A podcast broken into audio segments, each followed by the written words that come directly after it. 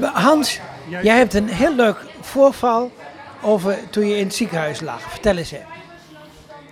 Ja, toen ik na de operatie eh, bijkwam, en, eh, eigenlijk eh, niets te doen had, probeerde ik mijn iPhone te gebruiken. Maar dat lukte mij niet, doordat mijn handen, ik had mijn vingers niet onder controle. Je tikte vier keer. Ja, ik, eh, in plaats van dubbel tikken en het vegen raakte ik het scherm verkeerd aan en, en dan werkt dat niet. Dat, dat moet je wel even oefenen. Als je dat onder controle hebt, is er niets aan de hand. Maar Nou goed, je liet je vrouw in ieder geval de webbox brengen. ja, ik zei dus tegen mijn vrouw, breng de webbox maar mee. Misschien heb ik daar wat aan. Nou, zaterdagmorgen om 11 uur kwam zij met de webbox aan. Maar de webbox heeft wel een internetverbinding nodig. Nou, die kon niet gemaakt worden. Zij is het hele ziekenhuis door geweest met de webbox. Niemand die die internetverbinding tot stand kon brengen. Nou, uiteindelijk, ik zeg, Gerda, volgens mij in mijn telefoon staat het nummer van Karel Raven. Bel hem maar op en vraag maar wat de mogelijkheden zijn.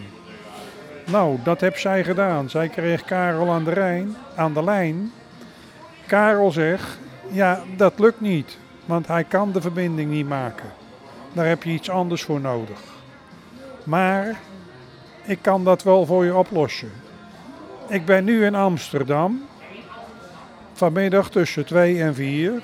We praten nu dus over de zaterdag. Kan ik in het Antonius ziekenhuis in Nieuwegein zijn? En heeft ze van elkaar gekregen? Ja, en inderdaad, rond een uur of drie zag ik Karel in één keer naast mijn bed staan. En hij had wat bij hem. Hij heeft een dongel gemonteerd in de webbox. Hij had ook nog een SD-kaart nodig. Wat hij daar precies mee gedaan heeft, weet ik niet.